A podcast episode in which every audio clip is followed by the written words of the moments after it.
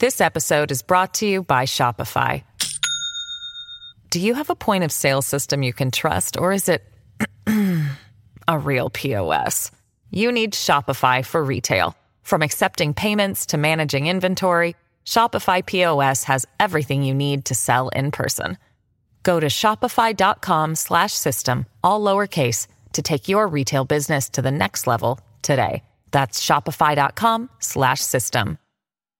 Hometown Ghost Stories contains serious and often distressing events and is not intended for all audiences. Listener discretion is advised. This week on Hometown Ghost Stories. In 1977, a family would be tormented by poltergeist activity inside their home in North London.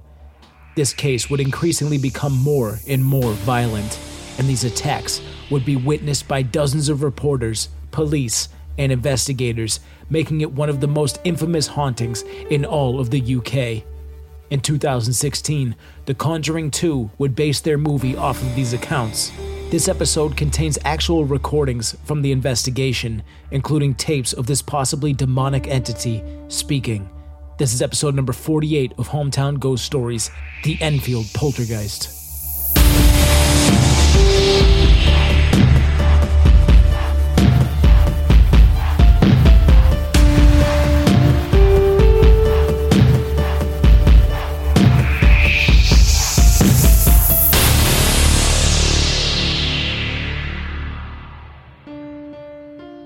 August 31st, 1977. Janet knocked loudly on the bathroom door. Hurry up, she called out.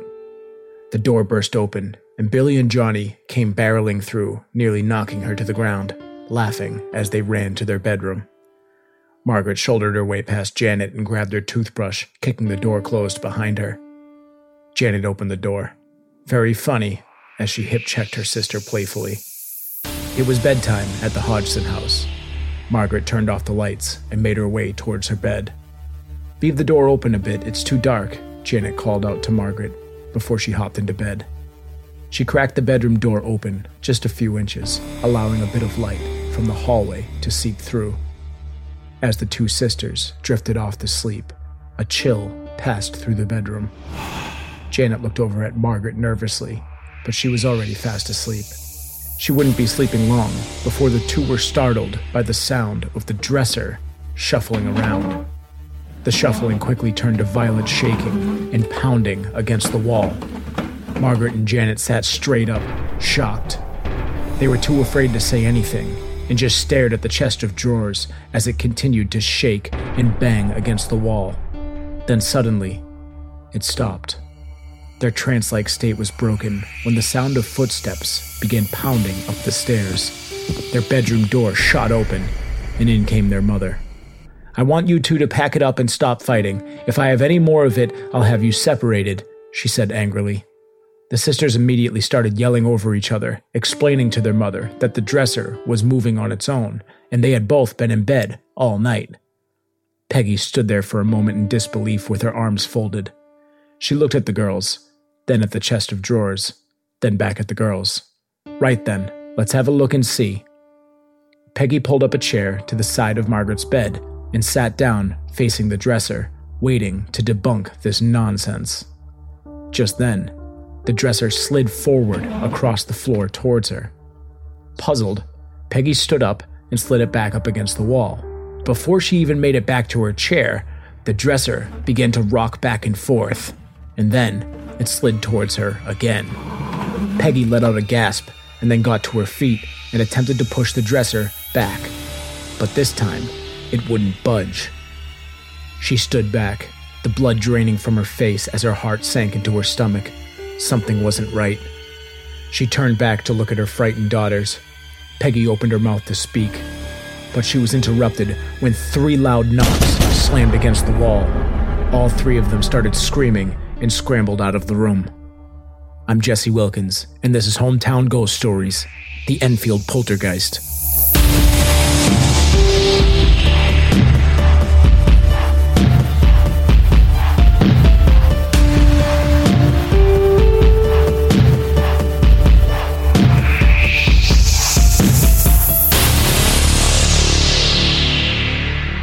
In August of 1977, a quiet North London suburb would be disturbed by strange and unusual poltergeist activity. For months, these events turned more and more violent and would be verified and witnessed by dozens of terrified locals, BBC journalists, police, and experts. It all started one summer night when Janet and Margaret Hodgson witnessed a chest of drawers moving on its own. When Peggy came in to see what all the ruckus was about, she too witnessed the dresser moving on its own. Everyone in the home heard strange noises, bumps, and knocks around the house all night. The following day, Peggy was exhausted and she was an emotional wreck. She did her best to hold it all together, and as the sun set, she took her children to the neighbor's house. Vic Nottingham answered the door and listened to their story. Vic was a large man and not a believer in the paranormal. The Nottinghams let the family inside, and Vic took a stroll next door to see what was going on for himself.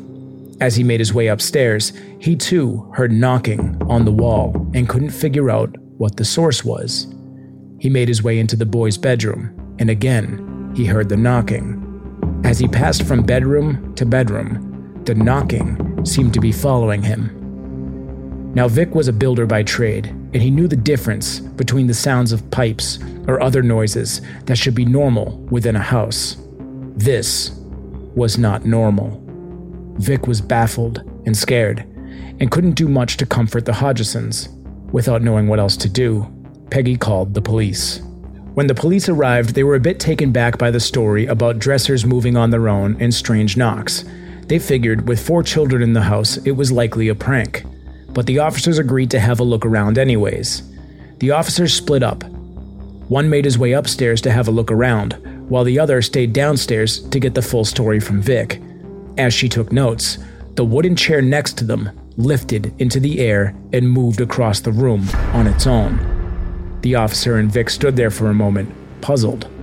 Officer Carolyn Heeps said, quote, The chair lifted up, maybe a half inch off the floor, and I saw it slide to the right, three and a half to four feet before it came to rest. She immediately attempted to debunk what the two of them just saw. Carolyn placed a marble on the floor to see if it would roll in the same direction but it didn't move. She checked for wires under the chair or anything that could have caused it to move, but found nothing. The officers stayed for over an hour, searching the property for pranksters or any source of these strange happenings.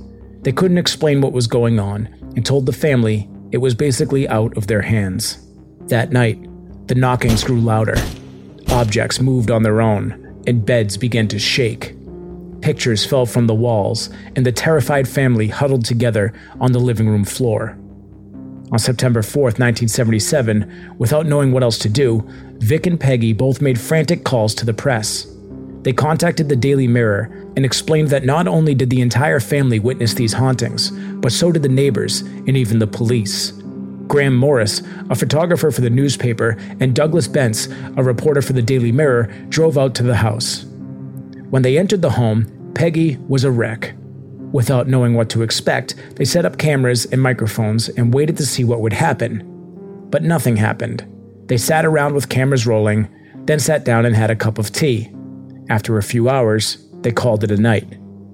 As they were loading equipment into their car, Vic came running out of the house towards them. He rushed over and let them know that it was starting again. As they all ran back into the house, they immediately witnessed objects flying all over the living room. According to Douglas, he couldn't tell where these items were coming from, but they were certainly not being thrown by the children or Peggy. Legos and marbles were bouncing off of the walls, one of them striking Morris in the forehead. The Lego was traveling so fast that it left a mark on his head that lasted for a few days the attack became so violent that, as a precaution, they began to stash knives and more dangerous items into drawers to avoid being killed by a more lethal object. The two waited for things to calm down, then left to write their report. What was frustrating for the pair was when the photos of that night were developed, they failed to capture any real evidence of what everyone witnessed. The pictures showed pure terror on everyone's faces, but no clear pictures of anything levitating or flying across the room. To this day, Morris and Bence claim that what they saw that night was true poltergeist activity. Worried about the safety of the family, the journalists reached out to professionals for help. They contacted the Society for Psychical Research, the SPR, and the man who responded to the case was Maurice Grosse, who was an inventor who joined the SPR after the death of his daughter. He didn't know what to expect when he arrived at Green Street. He kept an open mind, but knew there was a strong possibility that this could all be a hoax. As soon as he entered the house, the first thing that he noticed was that everybody was extremely disturbed. The children were disturbed. The mother was disturbed. The reporters were disturbed. And the neighbors were disturbed. What Grosse found particularly interesting was that the mother and the children seemed to have no idea what a poltergeist was. After spending a few nights at the home, Maurice was convinced that something was going on. He witnessed objects moved on their own and noticed some of the children would fall into trance like states. Feeling that he was in over his head, he reached out to Guy Lyon Playfair, who was a paranormal investigator and journalist, for help. Convinced that they were dealing with a genuine poltergeist, the two moved into the home. The coverage from the Daily Mirror eventually attracted the attention of BBC Radio, who sent a reporter to the house. Roz Morris arrived and got the full story from Graham. The first night she was there, they heard a noise from the girls' bedroom. When they went upstairs, the two girls were asleep, but a chair appeared to have been flipped over, and one of the beds had been moved. She described it as an unnerving experience. The children did not appear to be faking their sleep. In October 1977, activity at the house on Green Street took a dark turn. The entire family had moved their beds downstairs into the living room for their own safety. Janet began hearing a scraping sound coming from the fireplace next to her bed. Suddenly, there was a loud vibrating sound, which Playfair described as the sound of someone drilling a hole into the side of the house. The fireplace shook violently, and the front of the fireplace lifted up and was pulled up over the bed, bending the pipe that was attached to the gas fire. The object was described as so heavy that the adults couldn't even lift it up, let alone a child. The pipe was bent and was still attached, and prevented the object from moving any further. Experts started to believe that Janet may have been the source of this energy, and felt that the poltergeist may have attached itself to her, feeding off of her energy. Noises and knocks continued to haunt the family. When they would approach the sound of these noises, it would bounce to another part of the room. It seemed to almost be toying with them. During an interview with Stuart Lamont, who visited the home to get the story from Janet and Margaret, he captured some of this thumping during the interview. As he was asking the girls about when the phenomena began, they all heard three loud knocks. Lamont maintained that it couldn't have been anyone in the house, and he believes that what he captured during that interview was something otherworldly making its presence known. The disturbances continued to get worse, and the family had reached their wits' end. Grosse and Morris sent the family on vacation to give them a break from the chaos. But this was only a temporary pause on the inevitable nightmare awaiting them when they returned. When the Hodgsons got back to their house, the activity intensified. Beds shook, sheets were pulled from sleeping children. Grosse stepped in and tried to communicate with whatever was haunting the house. He recorded over 50 knocks on tape in response to his questioning. Frustrated, he asked the poltergeist, Are you having a game with me? Just then, a cardboard box from the corner of the room levitated off the ground and went flying at him, hitting him in the head and knocking him back. Now, I'm going to ask you a question. Are you having a game with me? Oh, oh right. Oh, gross. Oh. As I ask the, as I ask the question, are you having a game with me? It's through, it's through the, the cardboard box and the pillow right in my face. Oh. Well, thank you very much. That was a very good answer. Grosse was convinced that this case was genuine, but other members of the SPR who visited the house weren't so convinced. They claimed that the entire situation was a hoax being put on by the children. In November 1977, Janet began making disturbing drawings. She also started sleepwalking and having epileptic fits, where she would temporarily have what was described as supernatural strength. She would run at full speed, headfirst into walls, and the family was growing more concerned about her safety. She became more angry, screaming, and swearing more frequently. Later in November, the poltergeist activity hit its peak. Janet's bed flipped completely over, leaving her trapped underneath. Peggy ran into the room and was horrified at what she saw. Enough was enough. She left a pad and pen in the room and demanded to know what was going on. In the morning, a message was scribbled across the pad that read, quote, I will stay in this house. Do not read this to anyone. or I will retaliate. On November 22nd, Janet was injected with Valium by a doctor to sedate her. She was found on top of a dresser, laying upside down across a radio, with one leg in the air and her head hanging over the edge. Her condition worsened. In one instance, she was dragged out of bed by an unseen force. The bedroom door opened on its own, and she was pulled into the hallway and sent toppling down the stairs. During a state of hypnosis, she recalled the event to a psychiatrist, saying that in that moment she felt cold hands around her ankles, pulling her out of bed.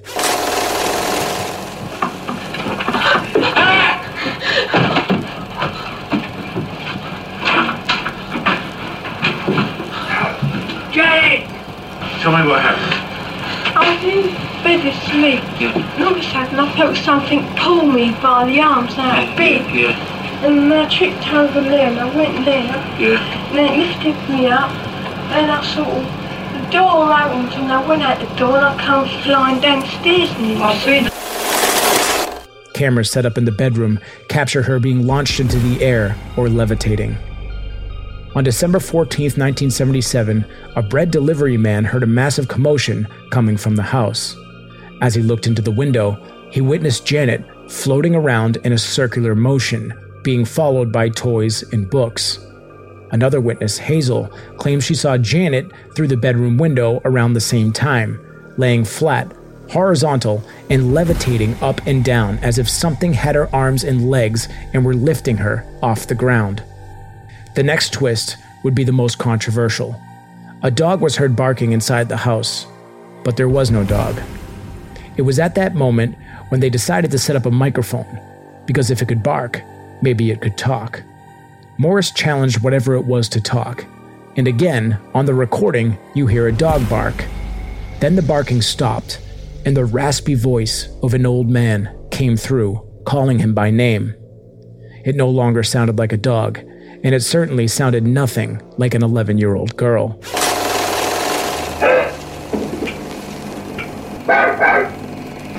I want you to call out my name. And My complete name. Maurice Grosse. See if you can do that.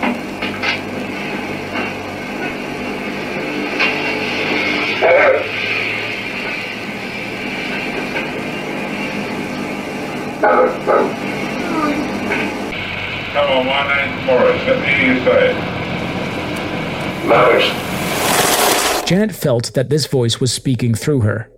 Rosalind from BBC Radio heard about this unfolding development in the case and went to see if she too could communicate with this poltergeist.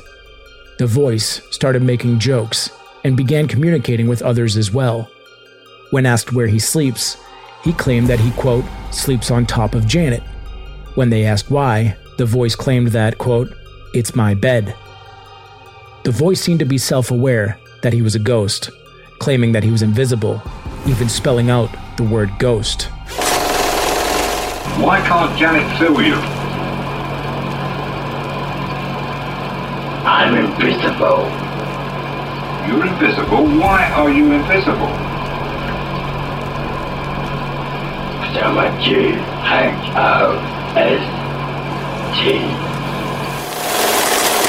While many in the room say that the voice came from Janet herself, she claimed that it felt as if the voice was coming from behind her. Maurice went as far as to tape her mouth shut and fill it with water, and yet the voice still spoke clearly. Most of the voices that seemed to be coming from something within Janet seemed to be rambling on about nothing for hours at a time. That is, until this ghost named Bill made a shocking confession.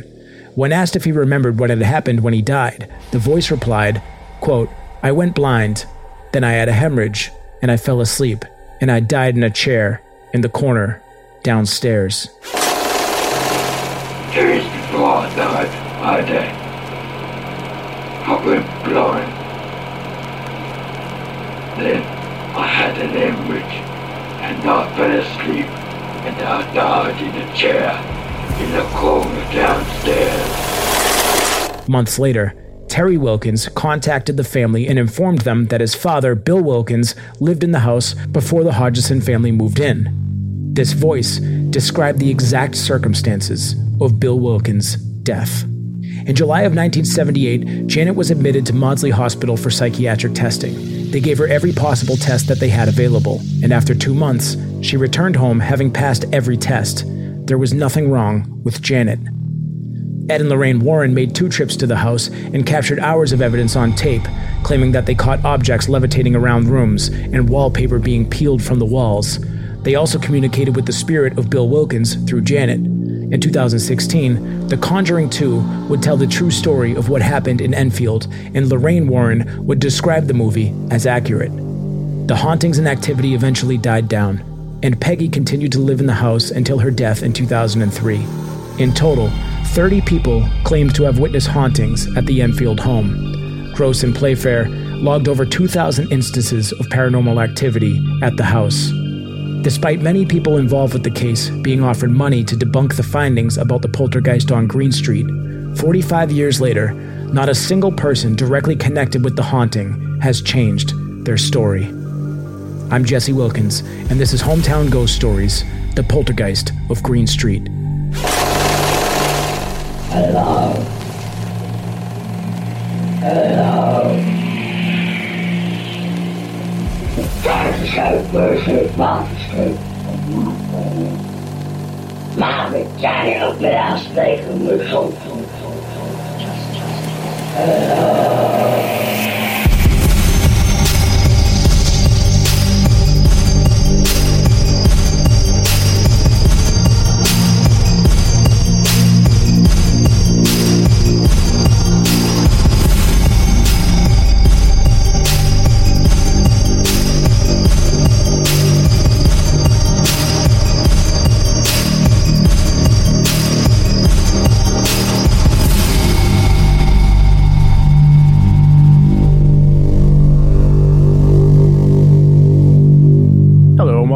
gentlemen, to Hometown Ghost Stories, episode number 48. The Enfield Poltergeist. I'm Jesse Wilkins. I'm joined by Rob Coakley. Hello, Rob. We are mere hours away from it being fall. It's hitting that little crisp in the air just about. We're getting there. Their leaves are about to fall. And we are one day closer to Dave's death. So things are going well. I was wondering if uh, there was going to be a Dave joke mixed in. They were also joined by Dave. What's going on? What's going on? Happy fall if you're listening, and if you're watching live, happy last day of summer. That's right. Let me Yes. apologize in advance uh, to the people who are watching the YouTube stream for my unbearably thin mustache. My barber got carried away, and now my mustache is thin. So, with that cleared up, I, I hope that we can continue with our viewership, and you guys will forgive me. But I uh, can't I believe want- how many people have left the stream just after. just just because as soon, as soon as I popped up, they're like, "Oh God, not enough mustache. Get him out of here." Anyways, uh, I want to thank uh, everyone who's hanging out in live chat. I see Tommy, I see Fox Crown, Catherine, Matthew T, Papa Squatch, the Stephanies, uh, Selchuk and his wife. Thank you guys all for hanging out, and everybody else that's here. Of course, there's a whole bunch of you today. So. Thank you, thank you, thank you. If you guys want to be part of the live stream and joining the live chat and joining the festivities, then we are live every Tuesday night, 9 p.m. Eastern Standard Time. So uh thanks so much. Uh uh, Andy's here for the first time. Says play the audio of the demons. Uh, oh, of the demos. Um, maybe that's demons. Uh, that that And the audio that before. we. he- Oh, has he? Uh, the audio that we played in that was actual recordings of the um, of this this poltergeist speaking through Janet or whatever. We'll get into the details in a little bit, but that was actual audio recordings from um, from uh, Grosse's um, library or from his uh, from his actual investigation. So it wasn't a quick investigation. This was as thorough as you can get. They were there, I think, for 18 months. So they straight up just came there like, yes, this will do, and they just moved in. So um, That audio gives me goosebumps every time I hear it too, because that voice is terrifying. Just absolutely terrifying. it it's is weird because it's. I mean, it's, it's not weird that the voice has a Cockney accent because all of the people there have Cockney accents, but it's just it's just weird to hear that from like a obviously from a like a young girl. Yeah. Right. And what's crazy about it the, uh, is they had thought maybe because she had these big giant teeth that maybe she was like a skilled ventriloquist or whatever. Um, they were thinking, all right, well, she's making this voice is coming from her. She said it was coming from behind her. When they first heard it, they said it sounded like it was coming from underneath the bed. But if she could keep that up, and there was like scientific tests done where it showed that it was coming from like uh, like the back of her vocal cords or something along those lines. Um, if she could have done it, which some people can, you could do it for like like one sentence at a time without having to like hack up a lung basically and uh, clear your throat or whatever. She would do this for hours at a time without drinking water or coughing or having to clear her throat or anything. They were like, it's physically impossible for her to do this consciously and um, physically. It's also so, highly unlikely for a kid that age to be able to continue doing that without breaking character. You right. know what I mean? For that long. Yeah. So some of it was weird, and I mean, a lot of people were calling it a hoax.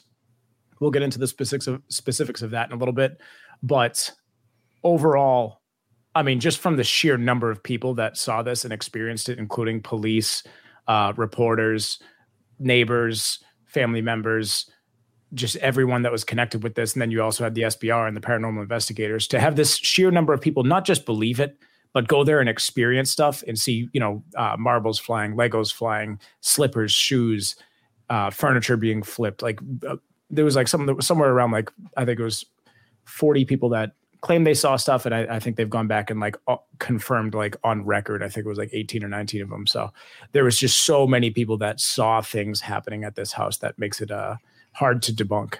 And the debunkers in this I've watched a bunch of documentaries on this. I read the book as well. The debunkers in this case really don't have much to go off of. They're they're basically like, well, you know, you can't really just believe eyewitnesses. It's not strong evidence. Yeah, and that's about and that's about it. And so, and then there was also um, a few other things. We'll get into that a little bit, but we, we could start back from the well, beginning. I, I did want to correct a couple of things. Um, David, let you go in one second. So the first thing I wanted to correct was well, not necessarily correction, but I'm going to add some stuff in because I tried to jam a year and a half of investigations and evidence into a 20 minute episode. So obviously we left a bunch of stuff out, but there was a whole different element of stuff, including ghost sightings, actually, that we didn't get into on the Ghost Story podcast. But that's why we have this part of the show. But for one, um, it did start with the dresser moving. It also started with the bed shaking. I know that was very much um, shown in in like The Conjuring 2, and and everyone starts with the bed shaking story. But what I went off of was I found like the earliest documentary that I could find on this thing. And I went off of the family's actual stories c- recounting the events from day one. And in this, they didn't even mention the bed shaking until later.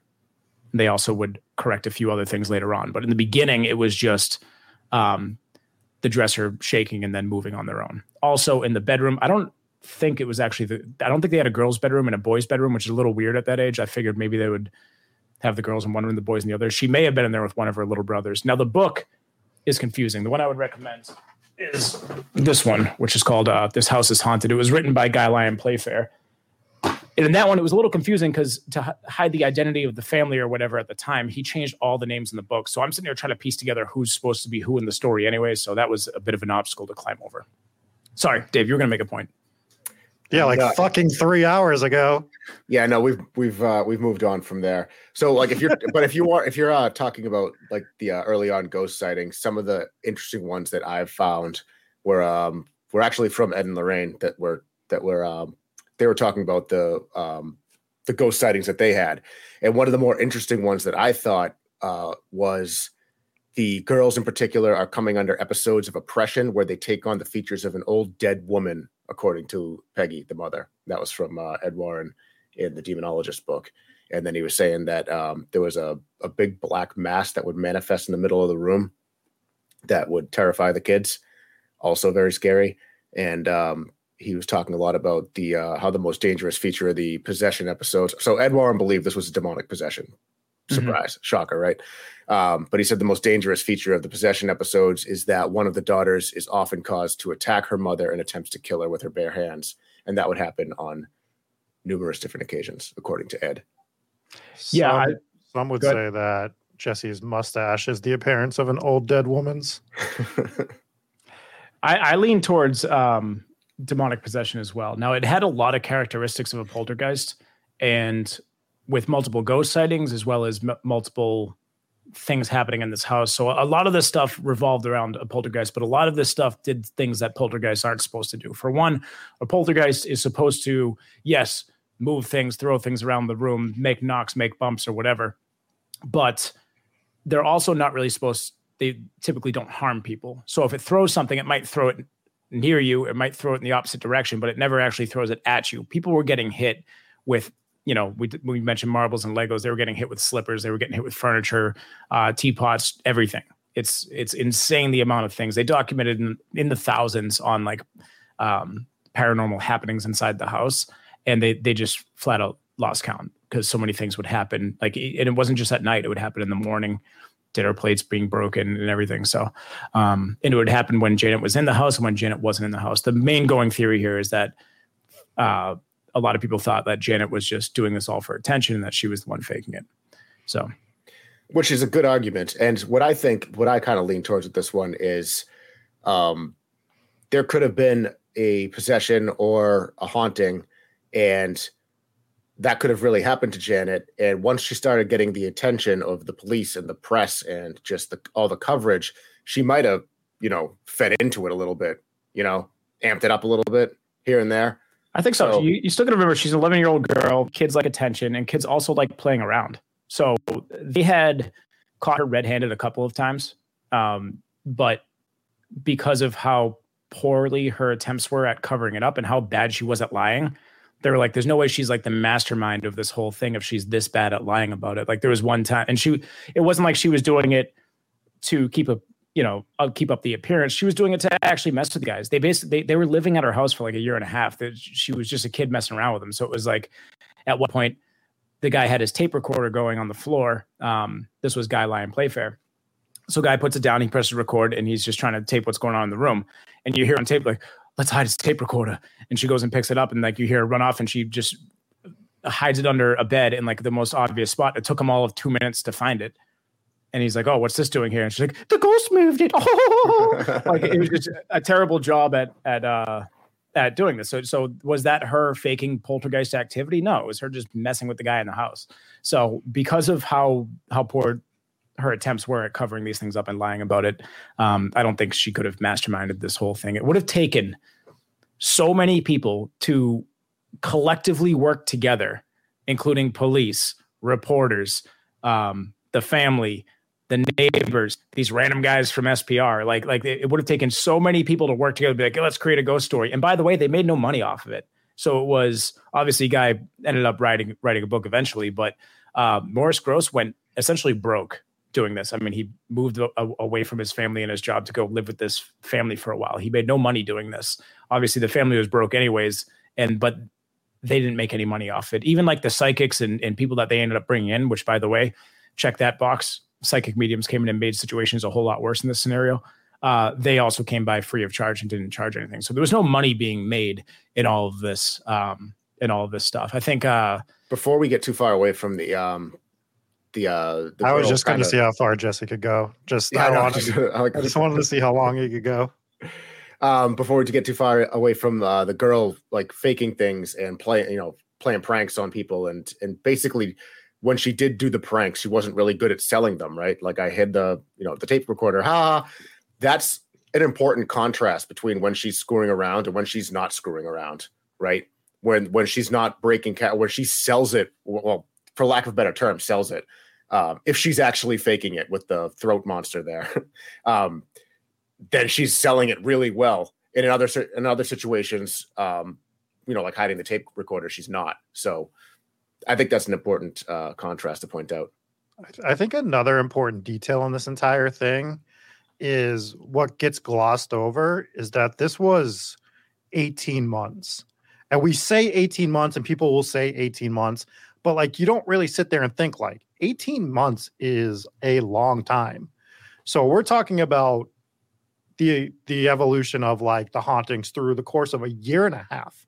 So things weren't happening every night right? This is what we talk about. Like we go back to places that we've been to, um, the house in Bridgewater. All the activity we got there was over the course of, honestly, for us, since 1968, and every night doesn't mean something happened, but you're getting the highlights.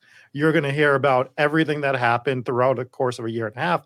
So it sounds like so much, and there was a lot, but it's not every night. So I think that's an important detail to not gloss over is how long they were actually investigating this. And kudos to them for having the conviction to stay and keep doing it. Right. Yeah. So th- they were all in on it, and the family was uh, was determined to stay in the house and clear this thing out. They had the opportunity to move. They tried to set him up like, listen, you're not safe here. We're going to move you to another house. And the mother was like, no, no, no, I'm not going anywhere. We're going to fix this or whatever. So, um, so one of the sources of the haunting that they believe is, and I didn't mention this in the episode, was that um, the two girls that uh, Janet and Margaret they they admitted to using a Ouija board uh, beforehand, and they touched on this in The Conjuring 2. And we did a Mhm. review on The Conjuring 2, but we didn't really go over what was connected to the case and what wasn't. And basically, for the first half of that movie, um, a lot of the hauntings and everything were extremely accurate to the story. You had the fireplace scene. You had uh, the girl getting strangled by the curtains, which actually happened. And there's uh, there were some pictures that I included in there. I didn't talk about it, but there was basically like the curtains would twirl up and they would just wrap around her neck and, and start choking her. So they depicted that in the movie. Um, the fireplace flying across the room that kind of happened in the movie. Um, it got prevented because the pipe never broke, so it, it would have launched across and could have killed someone potentially. But it, this thing was this thing was cemented into the wall. Like this wasn't just like you know the front of your fireplace just tipping over. Like it got pulled out from uh, being bricked in. Like this thing Mhm. was cemented into the wall. So that they said an adult couldn't do it on their own. Never mind, an eleven year old girl. But um, yeah. So they think that, and then we had mentioned the marbles and the Legos a few times. The, the weird thing about the marbles was when they would drop. First of all, they'd come from nowhere. They couldn't figure out what direction they were coming. But when they would drop, they would hit the ground and they wouldn't bounce or roll. They would just kind of like stick to the ground. And then when they would pick the marble up and, and do it on their own, it would bounce or it would roll away. And no matter how many times they tried to repeat this process, it was strange. Uh, they couldn't they couldn't repeat it. So yeah. Um, let's talk about the photos because I don't know about these photos. Like it's I think it's tough to depict what they're trying to depict in the photos because you're going to just assume she's jumping from the bed.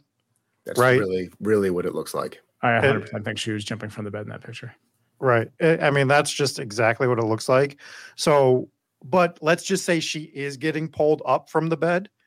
That's what that photo is going to look like, anyways, right? So, kind of. I conflated two stories in the episode, which I didn't mean to do. I meant to just quickly add in the fact that she also allegedly levitated one time, but the other story was she got pulled from the bed, pulled out, pulled down the hallway, and thrown down the stairs. Which is I included the audio of that, but those were actually two separate stories.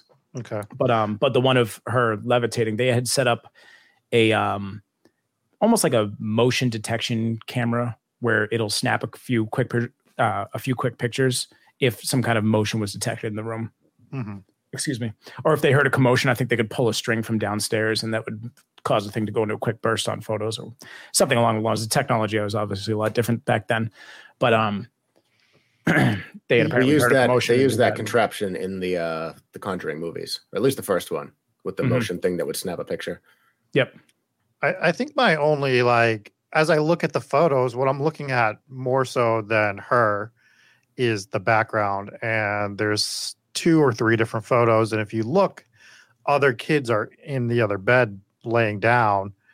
And I need to look at the the the faces on them again because it almost looks like they have a look of like legitimate terror on their face. But I need to study that a little bit more. I feel one of the pictures there was an adult who was sitting in a chair who looked who was sitting there like this, which is just like, I want this. Uh, the, the look on his face was like, I want this kid to stop jumping on the bed. Right. That's what I got from that picture. Yeah. Yeah. It wasn't a it wasn't a look of terror like my god that child is levitating. It was a look of annoyance. Mm. Right. So I think like this is another aspect that if you believe you can you can twist it to the fact that you know no matter how you take this photo it's just going to look like she's jumping right I- mean even if she's doing a backflip and she's upside down you'd be like well she's just in the middle of a rotation that's when they caught the photo and on the flip side if you don't believe anything you're just be like well yeah of course she was just jumping on the bed because that's all this photo is that's kind of that's kind of where these are going to go either way. You can't really establish anything with them, is where I'm going with this. But for me, just the the bent knees, like that, just is a reminder of like when I was a kid, you jump off the bed, you bend your your legs up like that, just because you think you're getting higher or whatever. It's just for some reason that's how you jumped as a child. So that's what that's what I take away from it. Uh, Catherine, I Catherine asked if I can overlay the pictures. Um, I don't have them really. I, I guess we could Google them. We could probably pull them up. Um, so, uh, Rob, why don't you pull up those jumping pictures? If you just Google Enfield poltergeist, it'll pop up. I'll go over some of the early hauntings because these things do progressively get more and more uh, wild. So, and that's kind of how demonic possessions work, or at least the ones that we've covered and looked at. They get they start off with like knocks and bangs, uh, faucets turning on and off, and then it advances to like furniture moving around.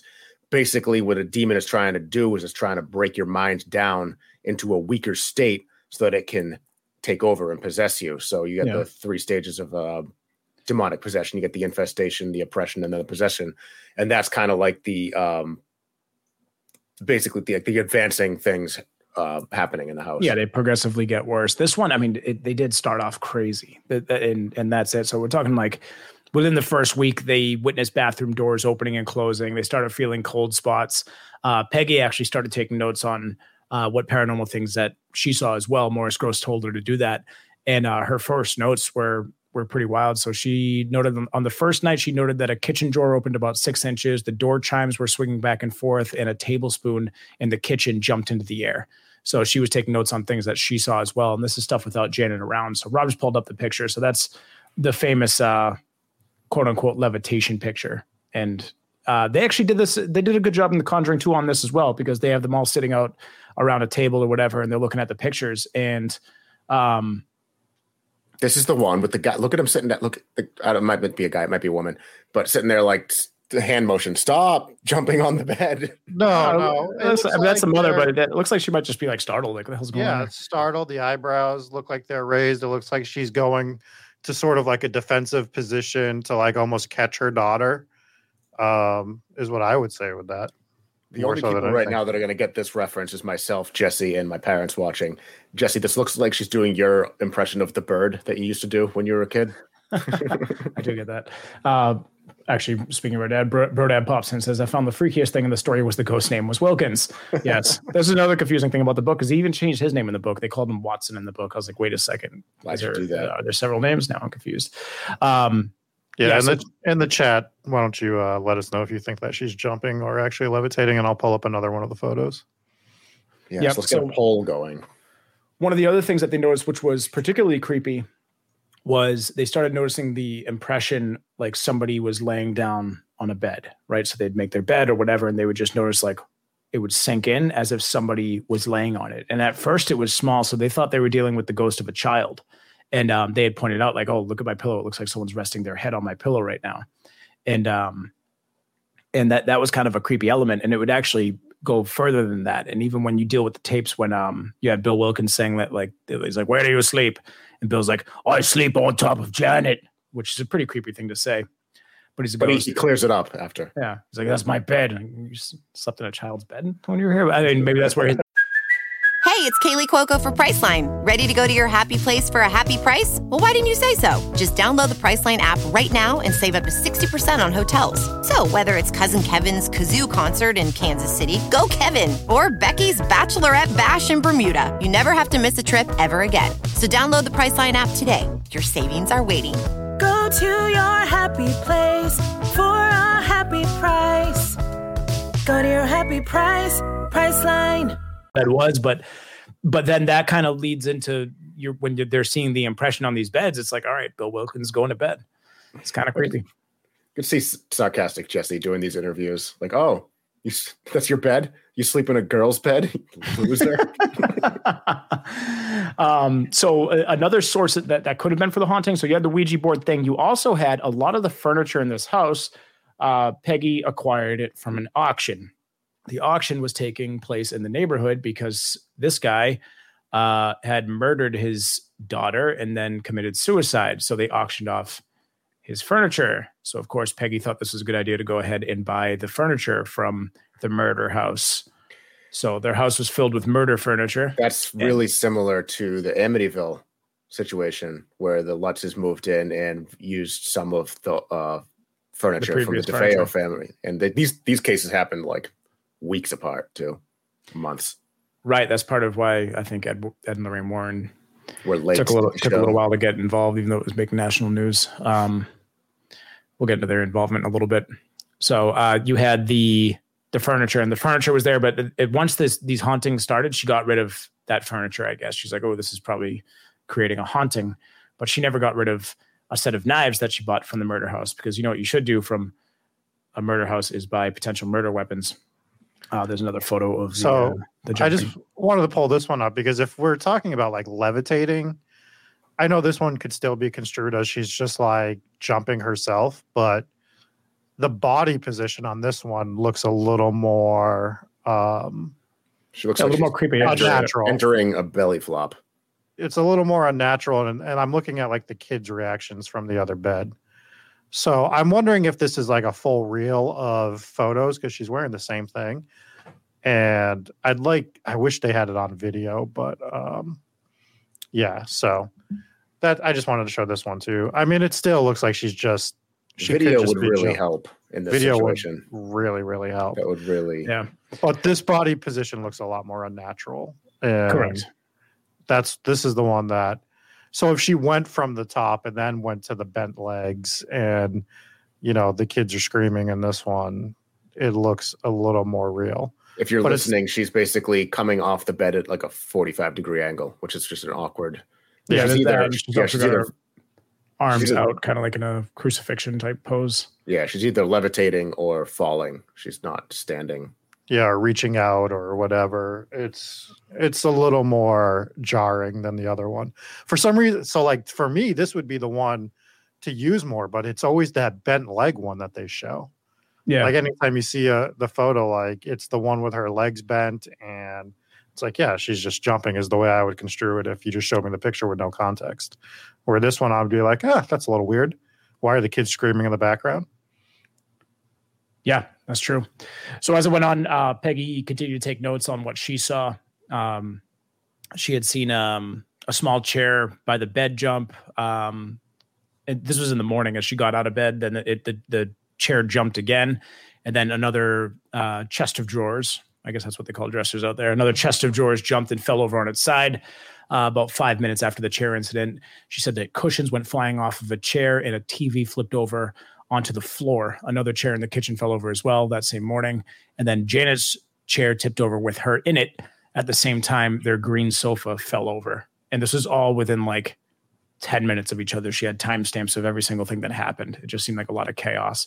So, yes, Janet tipping over in her chair could be Janet faking it, but the rest of this stuff, especially with the green sofa tipping over at the exact same time, it's like, how is she orchestrating all of this stuff to happen and, you know, to fool her mother with all that stuff going on at the same time? And this is still like the early hauntings. It gets it gets crazier, but this is when get, they actually got their first ghost sighting. So I know we're talking about poltergeists and potential demons, but we also had actual ghost sightings at the house. Uh, the first one was seen by the neighbor, who was uh, Vic Nottingham, and he said, "quote It could have been vivid imagination, but I don't think it was." Or sorry, I'll do this in British in a British accent. It could have been vivid imagination, but I don't think it was. this ain't it this ain't it Let's I went do down that. to my shed and I came back Uh, up to the garden to see a vision at we're the so shadow. sorry I- Excuse me, I'm going to finish without Rob. Uh, the back of the window of their house, it looked to me like an old lady, a gray haired old lady. All right, welcome back, Rob. Uh, Oh, Rob he's left. gone again. Uh, that's fine. Uh, so his wife also saw the same old lady ghost in the window. Uh, her description matched Vic's exactly. Uh, the only all right so i need to apologize real dude, quick I am on a fucking roll here. You're not just gonna come in here and fucking ruin things. All right, shut your mouth. All right. So the only difference was that when his wife saw the ghost, it was in a different window. Um, so we had two ghost sightings of the same old lady ghost with a very thin, pencil thin mustache. And then the next ghost sighting was by Janet. Uh, she claimed to see the ghost of an old man sitting in the chair in her bedroom. What did she say though? Did she say, She I saw the ghost of an old man in a chair? in my bedroom. No, she couldn't say anything. But apparently, this ghost put its uh his like hand over her mouth and like and she said she had like pressure on her chest so she couldn't speak or anything kind of like uh you get a lot of those like sleep paralysis kind of um Mm-mm. conversations and then her mother also saw an old man ghost but this was a different one she thought it was uh it resembled vic nottingham's father who had recently passed away and this is kind of where you start to get the are there multiple ghosts haunting at the same time. Rob is Rob has resorted to typing in chat. You know, but but the thing is, like when you pipe in, you don't come with anything useful. You just fucking like, oh, shut up, like, ah. No, I'm just the one that's pulling everything up radio. and and So the um the establishing what's going being on. in the useless again. the multiple ghost theory, I believe, was the Warrens theory.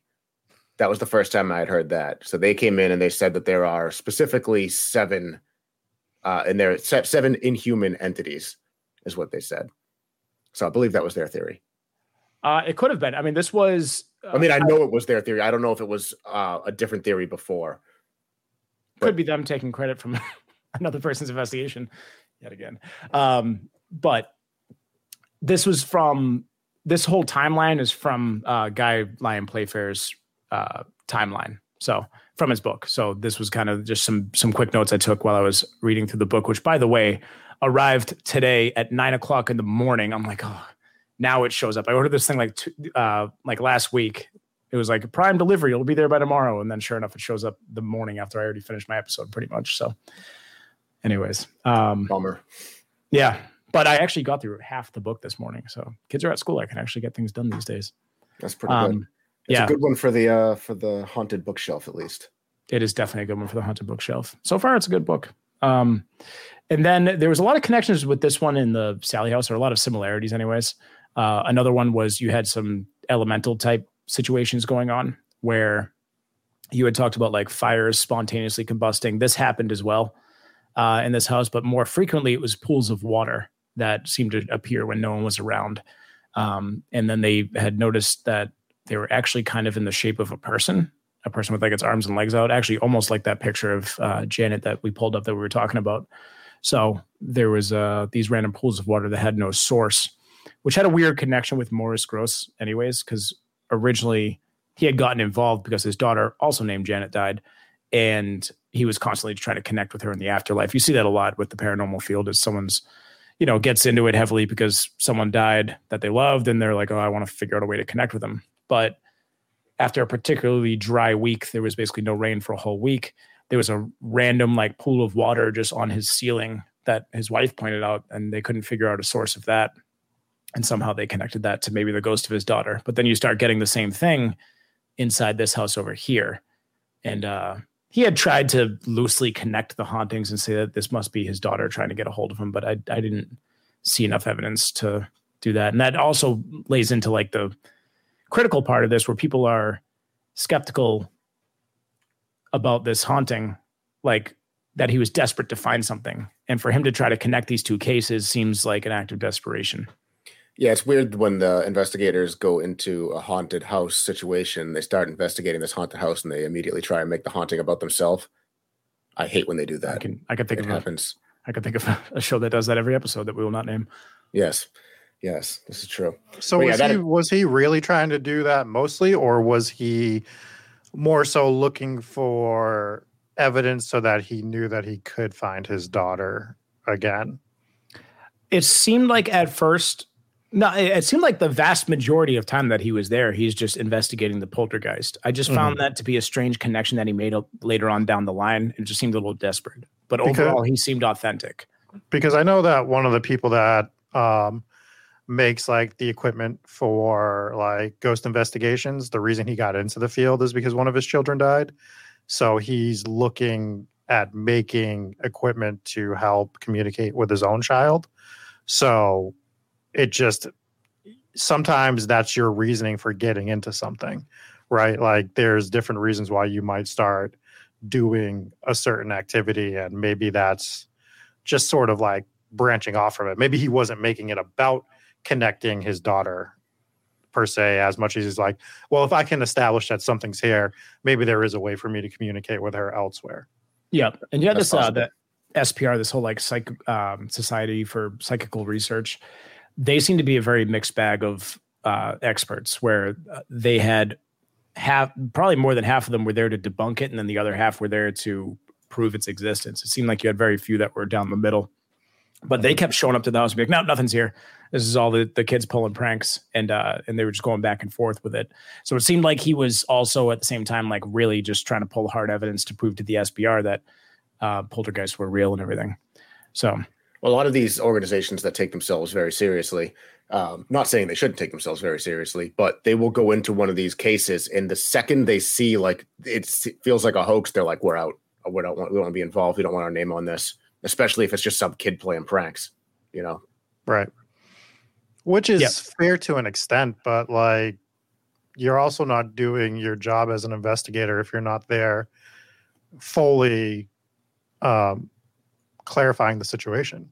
Yeah, but I get it. Like it's, it's also with uh, a similar one was the Lindley Street case with uh, they based the Poltergeist movie on um, when the girl was basically just they found out that she was faking things. Half the investigators were like, "We're out. I'm not doing it. I don't want you know." And and she was she was the main source of the ghost story.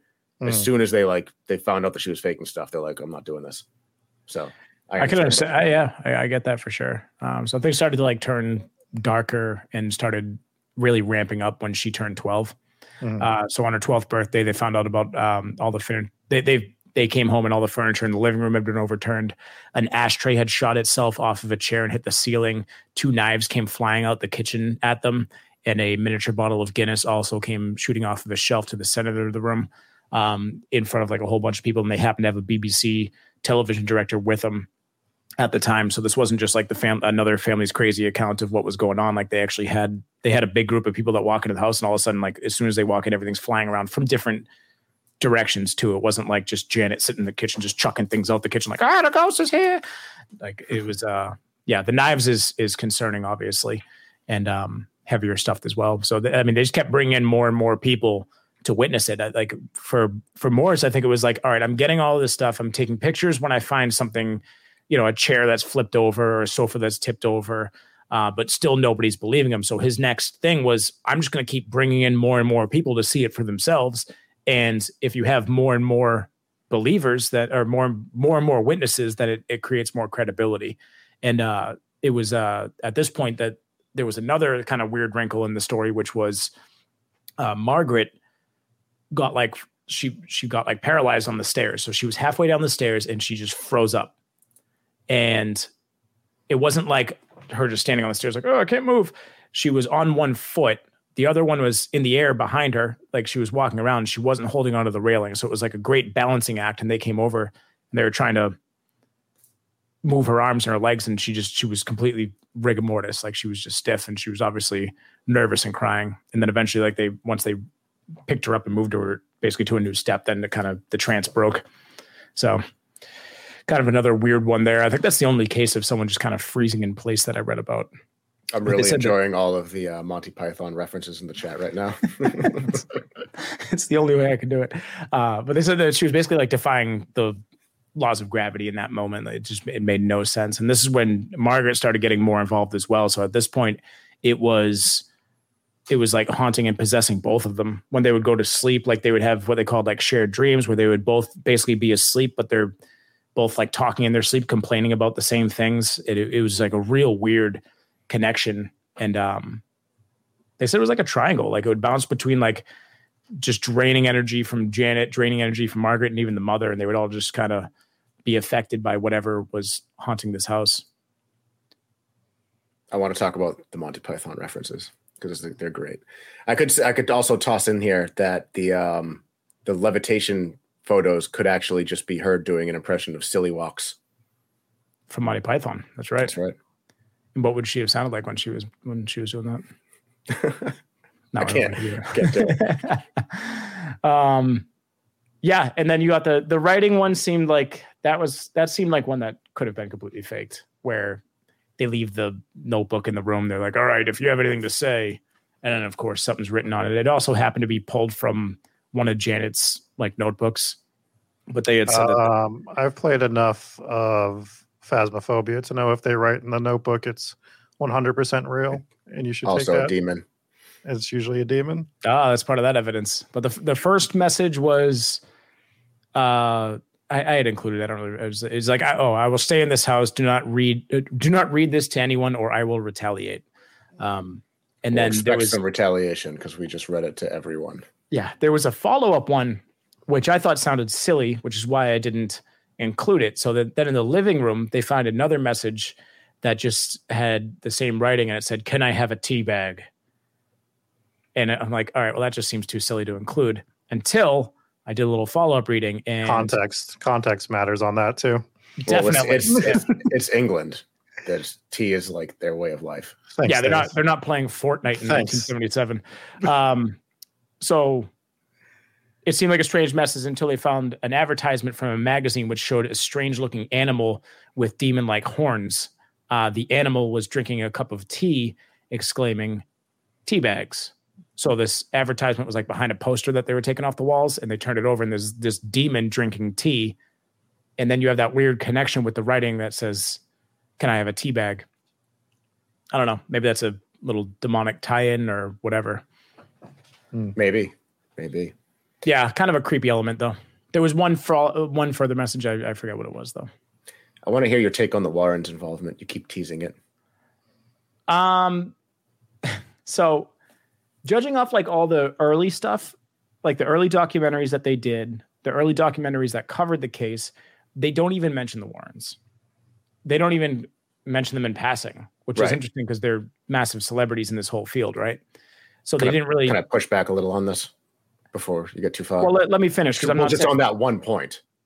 Is Okay. that the Warrens weren't involved? The Warrens were on Amityville, which is why they weren't involved in this case early on, and they didn't come in until after all the other investigations were done. So there was Yeah. no like they didn't cross paths with any of these other investigators, so they wouldn't have been in on. any of the. Let me put, let me push back on your pushback because this isn't a pushback. You're just telling the next part and making it sound like I didn't know the next part. I already knew that part. Okay. Yeah, he already knew that Rob, part. Rob, you want to push back on the pushback Yeah, from the pushback? already knew. I don't know why. I don't know why you have to explain everything like a teabag joke, Dave. No more pushbacks from you, Rob. That didn't go well. That one Uh, over the. Oh Most fuck! things do.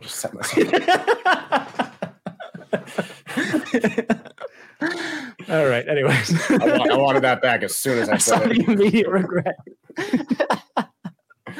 uh, um, yeah, there's, it, yeah, I, I read the same stuff. Was that they didn't get involved until very late, but apparently the evidence that they did capture was pretty cool. I also heard that they showed up completely uninvited, which was not the first time. Um, but the move for the for the Conjuring two to make them out to be heroes in this whole thing that just wasn't really the story, and that's why I say for the first half of the Conjuring two, it was pretty accurate with like the hauntings. Obviously, the Conjuring, uh, the Enfield had nothing to do with Amityville, that whole connection. But and once you involve the Warrens, I guess they were timed in around the same time. Anyways, um, yeah, it just seemed like their their involvement was low. And the one thing that threw me off on this was when they were promoting The Conjuring 2, they did these interviews with uh The daughters. with the the daughters and they met up with- they find they've reunited with the with the Warrens and it was the fakest thing ever and it was like it was just like like oh it's so good to see you again you know and they, they did these interviews and the, in the interviews there you have uh Janet who's saying like yeah they were they really helped us through this I'm like I know that's not true because you didn't say that ever until The Conjuring 2 was coming out and you're probably getting a paycheck from it so that seemed a little silly Right. So yeah, they obviously the Warren. Well, it was the same with the first Conjuring. Was the Warrens made themselves out to be heroes, and in reality, they got Ed Warren got punched in the face by Roger Perron, thrown Right. out of his house. but it's Hollywood you know It is And Hollywood. Captain McSlug says their appearance was unwarranted. Excellent. Nice. Uh, so yeah, that that is seems to be the case with the Warrens. Like, well, I don't want to say the Warrens per se. Like, I want to say the actual movies more so. I don't I don't know how much the Warrens are giving the the writer of these scripts to include them. Clearly, they're making protagonists. You can hear our thoughts on all this in our Conjuring reviews as well. By the way, if you want to go watch those reviews of the movies, we don't want to dive too deep into the movie and just rehash what we've said already over there. yeah, like I said, it, basically the first half of the movie was pretty tied into the hauntings that actually happened, and then once you, st- but there, there was no none in yeah, they the tied the Enfield nun in, story. There was which- no crooked man ghost or whatever it was called, which was God. actually the worst part of that movie. the awful CGI of that whole Yeah, part. Yeah, there was no hurricane and people falling out of windows at the end or whatever happened in that movie. So yeah, uh, the sec- I mean, the movie was good. By the way, we actually liked the movie. Go check out the review. But overall, um, yeah, you got to separate them. You have to separate them. Even though Lorraine, when the movie came out, she's like, "Yeah, it's pretty much what happened." It's like, Mhm. No, it's no, it's not really what happened, Lorraine, but thanks. Right. And then Yeah. she was like, "Well, I don't know. I wasn't there." uh, so the drawings were pretty creepy. That that one that I I included was not one of the drawings. The drawings are uh, they went into Maurice Grosse's folders or whatever, but they did write about them because this guy Jack saw. I mean, um, Guy Lyon Playfair. He saw these drawings and he wrote about them, and they had. She was drawing them in like a half sleep kind of trance, and she was drawing them unbelievably fast. And I don't remember if they included this in the movie or not, but she was kind of like she wasn't really conscious when she was doing it. Uh, the first drawing that she made was this woman with blood pour- pouring out of her throat, and the name Wilkins was written in large letters on the bottom of the page. And she had even splashed uh, red ink to look like blood on the picture. The other, the others of them were all the same theme. There was knives, um, and then one of them was just the word, uh, was just the word Wilkins written in blood several times over and over all over the page which sounds like some unbelievable fan art for the Wilkins brothers here. I know, right? um, uh, they were immediately taken from her before she even like woke up out of her trance and handed over to Grosse, and she never, um, she never really saw them because she was she wasn't really looking at the page when she drew them, and she never even asked about them or anything. But obviously, that came into play later on when the name Bill Wilkins surfaced, and that's what uh, name she Have you guys tried to trace your lineage to them at all? So Wilkins is not our. The name doesn't go back that far. We had uh, relatives from Lithuania come over and change the name a couple generations back to Wilkins just to sound more American. Oh, so you guys are liars. Good. Good to know. Yes. It's all been a lie. Our last Um, name was actually Vilkicious. Yes, Isn't that more fun? it is more fun. Mm. Yeah. So Oh, I- basically, I, like- just like- don't trust anything either of you say now. Nor should you. No, never, never. So at this point, the, the it went more f- uh, from like, I mean, obviously the poltergeist activity is still going on. It was getting like heavier and crazier too. Fridges moving, doors slamming, things still flying around the house, people getting hit with shoes, all this kind of stuff. But it really started like deteriorating um, Janet's health. So it started seeming more and more like a um, possession, and that's where it's like, if you talk about what I think this case was overall, it seemed more like a demonic pet possession than it did with uh, than it did as a poltergeist. Do you think it could be both? Do you think it could be multiple entities? That's I what the th- Warrens thought. Yeah, that's what it seems because it just seems like there's so much different stuff going on here that it's it's tough the- to. The ghost of Bill Wilkins makes too much sense for it to be a um, only a non-human entity in the house. You know what I mean? The guy who died in the chair, and they the relative called and confirmed it. You know that sounds to me like his ghost is there. Well, don't you think that's the most compelling evidence of this entire thing? Yes. Where we have this whole, like, her talking, the ghost talking through her, saying how he died, and then a family a family member calling and telling, telling them that's exactly how he died. Yeah, hundred percent. Let's, let's, let's 1977. How does she have that? How would she get that information? yeah, Yeah. You know and, and she had kind of previewed it too by by writing down Wilkins in these drawings because this was before they started making those communications. Let's listen, let's listen back to the uh, audio file real quick. Days before I died, I did. I went blind. Then I had an hemorrhage and I fell asleep and I died in a chair in the corner downstairs. Dude, that is so, So- like I get so chilling. goosebumps every time I hear that one. That that's Coming from a 12 year old girl. I'll say it. terrifying. So like everything you want to say about like debunking Days before I died, I did. Wait, did you play that? no. Oh, okay, it just started playing. Haunted. It's a haunted. great. Haunted place over here. Great. I didn't even click on it. I'm on the chat pulling up comments. I thought you were playing it for a reason. Um no. so everything that we try to debunk, when you hear that, that's the one where I'm like, oh shit. Right? Like that's that's the scary that's the scary the Yeah, scariest thing. There was there The was so much. the skeptical argument is that is that um, they say that Janet was the voice that Janet was making was produced by false vocal cords above the larynx and had the phraseology and vocabulary of a child. So apparently that's a thing, but I don't know if it's. I, I don't know, dude. I it's listened. super hemorrhage. Yeah, and using the correct. I I didn't even use the correct I didn't grammar. say when I said hemorrhage. Oh. No, she did though. She Or did. It oh, did. oh. It said I had unhemorrhage, and that I was uncomfortable saying that, so I did. I said it improperly. I think in the in the oh, episode. Oh no, no. So you don't. So you yeah, it would be an hemorrhage. You're the Cockney accent. They wouldn't pronounce the H. I had an hemorrhage. Oh, where'd the N come from though? I don't know. Well, you, when you don't pronounce the A, like for, you'd say I had an, an history. Oh, an his- okay, it was okay. an historic event. Right.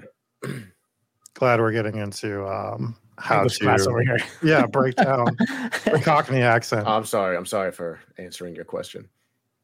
That is no. That that's good. I, I said it just because it made me uncomfortable. I'm like, nah, I'm saying a hemorrhage because uh, Why is everybody so pissed off tonight? What's going on? We're on you edge. started this. We're, talk, we're talking about I the didn't Walrus. we, do started, we started having fun and talking in British accents. You made us shut up. I, I don't like that at didn't. all.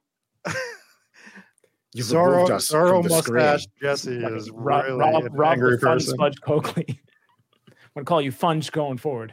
John Waters slash Jesse Wilkins mustache over here gets real angry. Yeah. So editing this episode, I had to go through like a ton of these tapes, and it's just it was chilling hearing this stuff. Like it, it was, and it did like you said it was like the the the vocabulary of a child. I disagree. Like like listening back to a lot of these tapes, the some of that was some of it was just talking about absolutely nothing, but for the rest of it, it was. It just it sounded like old man ramblings, like it it really did, and um so I it obviously the voice didn't sound like a kid. Uh, from they had a trained ventriloquist come over the house, and he weighed in and was like, no one could keep up that uh, no one could keep up that accent for or that voice for so long without damaging their vocal cords. Never mind hours at a time. So the the trained ventriloquist, they brought in everybody, dude. They brought in professionals. They brought in ventriloquists. At one point, they brought in a magician, Good. and I don't know why, but they brought in a magician to debunk stuff and see if like maybe he could prove why things were flying around. He couldn't find anything, but all I know is he's really socially awkward. So everyone goes to bed, and the magician is just standing at the bottom of the stairs, just hanging out at the bottom of the stairs. So Janet gets out of bed, and he thinks he caught her, like going to go prank or something. But she came over and she's just like, "Why are you standing at the bottom of my stairs?" And he didn't know what to do, so he just does a poof and just makes a fireball. But he does it three times. Poof, there's another fireball just because he didn't know how to deal with this situation. He just does a third fireball. And then eventually she's like, All right, you're very strange. And she just goes back to bed. I just picture him just like walking in the door, not saying a word, just staring at everybody, just doing card tricks and then walking out of the room. Yeah, dude, th- this was another thing. And I'm not even, ki- I, ca- I can't even make this shit up. He came to the house and they're like, All right, don't tell them you're a magician. And I guess within like five minutes, he was doing a fucking card trick with the kids. he just couldn't, he just couldn't contain himself. fucking asshole. Can't tell a Fireball. magician not to do card tricks. Yeah. No, no, I won't. But uh, hang on one second. I just got a poof fireball. yeah.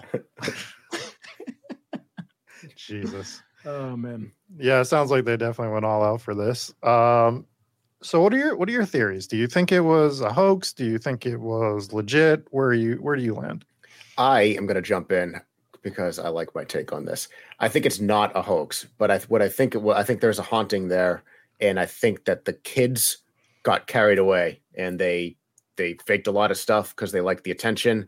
And the two things don't have to be mutually exclusive. You know, it's Right. not either a haunting or a hoax. It could be a haunting where the kids are just being kids, but the house is legitimately haunted by Bill Wilkins and possibly a few demons.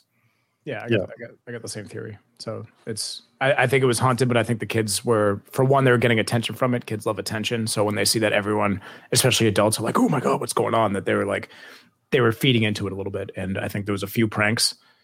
And I think, but overall, I think the majority of it was legitimate. And you saw it with just the straight deterioration um, of this girl's health. I mean, they checked her into a hospital and everything, actually a few times. But uh, at one point they had her like tested for like psychiatric, uh, you know, mental problems or whatever, and she came back just fine. And um, yeah, there's too much. There- There's too many people that confirm this. There's too many witnesses. Too many eyewitness accounts uh, from every range of people: professionals, police officers, neighbors, your average Joes, uh, just everybody, magicians. so, uh, Yeah. Uh, so I, I think Maybe after she died, she survived that. She was doing interviews up until recently. I had seen in a Google image search that she may have died recently, but maybe not. I know the mother died. I mean, she was old when this thing was happening. So She died in the same chair, didn't she? no, I think that was just a part that the movie made up. I believe she died in the house, but not in the chair. I don't think the movie made it up. I thought that was a fact, but I could be wrong. I think we went over this in the in the podcast, and I think I'm stealing Rob's thunder. I'm pretty sure Rob debunked that it didn't happen in that chair. I'll roll with it. I don't feel like uh, we're going on an hour and a half here, so I'm not going to research it. That's true. I, I think if the haunting was real, by the way. Like I know that you guys didn't ask me and nobody ever cares about my opinion tonight because everyone's so combative, but yeah, I think it was uh we didn't start. We didn't start this. you started started this. I didn't start anything. I think the, there's only one way that we can all get on the same page here. What if Rob starts fight, gets his ass kicked, and then plays victim? Oh, there we go. There's the pirate hats.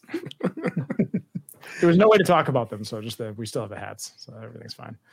Um yeah, so we should start going anything else you want to add to the Enfield story right now though before we before we move on.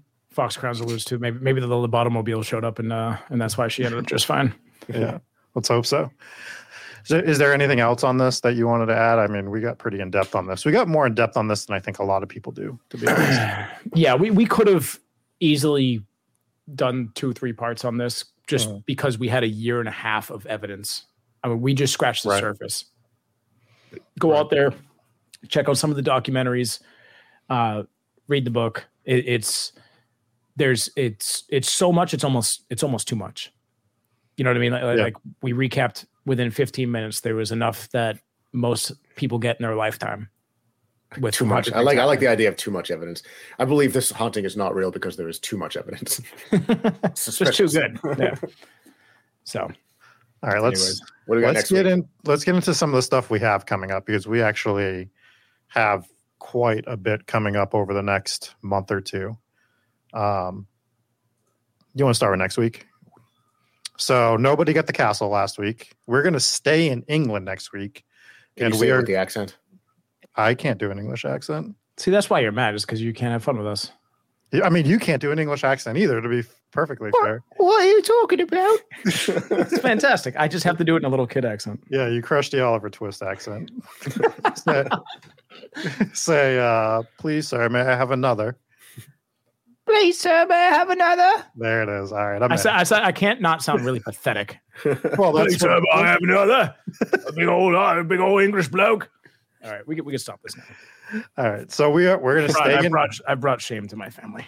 we are gonna stay in England next week, and we are gonna do Chillingham Castle, which is when you think of haunted castles, I think a lot of the imagery comes from this place because of the way it looks, uh, the stories behind it, just like a little bit of um, what's going on with this castle.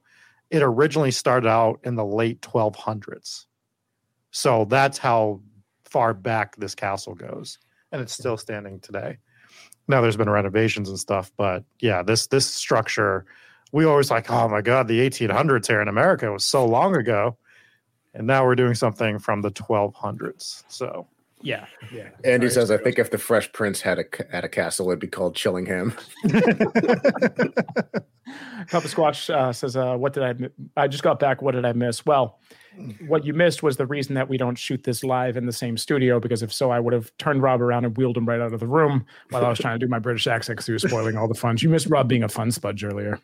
yeah. Really, really ruined it for the lot of us. Would have witnessed Jesse dislocating both of his shoulders in the process. though. Just gotta, gotta get some more WD forties on that gaming chair wheel. It's cursed, so it doesn't wheel as easily.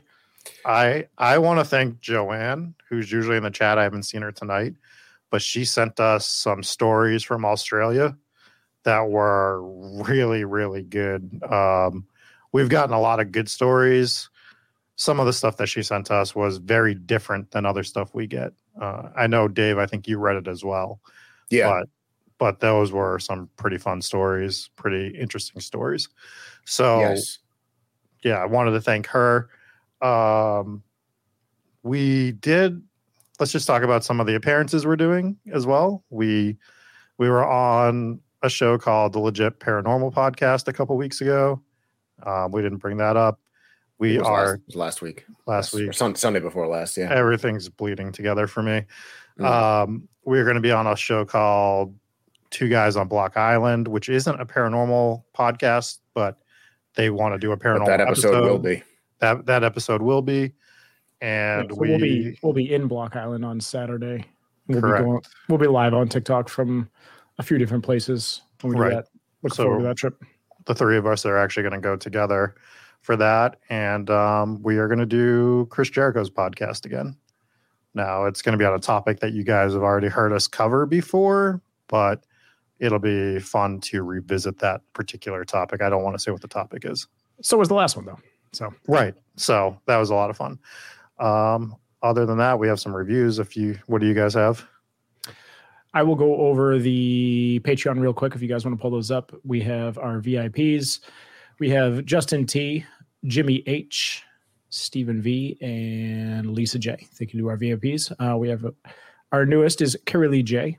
Uh, Jimmy, uh, I already mentioned Jimmy. We have Rachel B, Anthony, Angry Dave Rocks T. You saw all of the angry podcast hosts today. Matthew T, Cody G, Sydney B, Mark M, uh, Papa Squatch, Mike B, Brandon W, Sarah W, Soph M, Hooper, Jake V, Stephanie A, Captain McSlugs, and Sarah R, and Seth Dave Sucks W gets an honorable mention. Anything uh, Oh, got for reviews? for our Patreon members, we are doing the hangout again next Tuesday.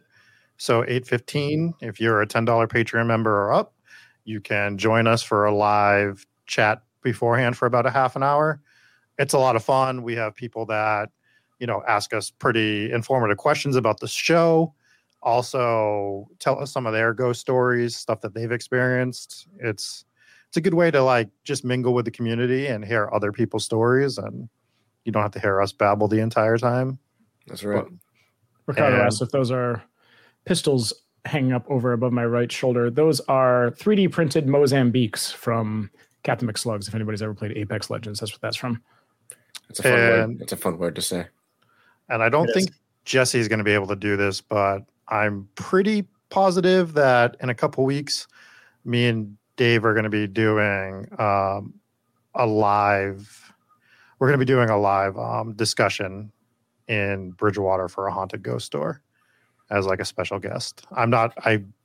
It's not locked in, but I think we're doing that as well. So So if you're cool. in if you're in the area and you're close to Bridgewater, Massachusetts, um, there's a whole ghost store that's going to be going on, and then we're going to speak afterwards. So The reason he counted me out is not schedule related. It's just they saw a picture of my mustache and they're like, no, no, no, too thin. I don't, have, Yeah. I don't have enough time to grow it back in before the tour. So I have no faith in that. Yeah. Friday we have a uh, movie review of The Privilege uh, gonna drop. So if you're not a Patreon member, you'll get that on Friday. If you are a Patreon member, you've already got it. Mm-hmm. yeah, that's that's a, that's a movie that that we watched. That's what I'll say. It's a movie. It is a movie. So Lug seventy three sent in this five star review that said awesome, and informative. Great show. Thoroughly thoroughly enjoy listening and have learned so much. For instance, in episode sixteen, I learned bacon can be used as a sex tool. Who knew? Thanks, guys. Now you know. If you haven't heard the B- Dave Loves Banking jokes, that's uh, that's what he's referring to. Right. TJW316 uh, comment says binge worthy. Recently discovered this show from the Jericho podcast. I love hearing ghost stories and haunting, but I can do without the spirit box audio. Hearing ghost talk back had me terrified. LOL. I love the cursed possessions and the horror movie reviews. I've listened to all of the episodes. All right.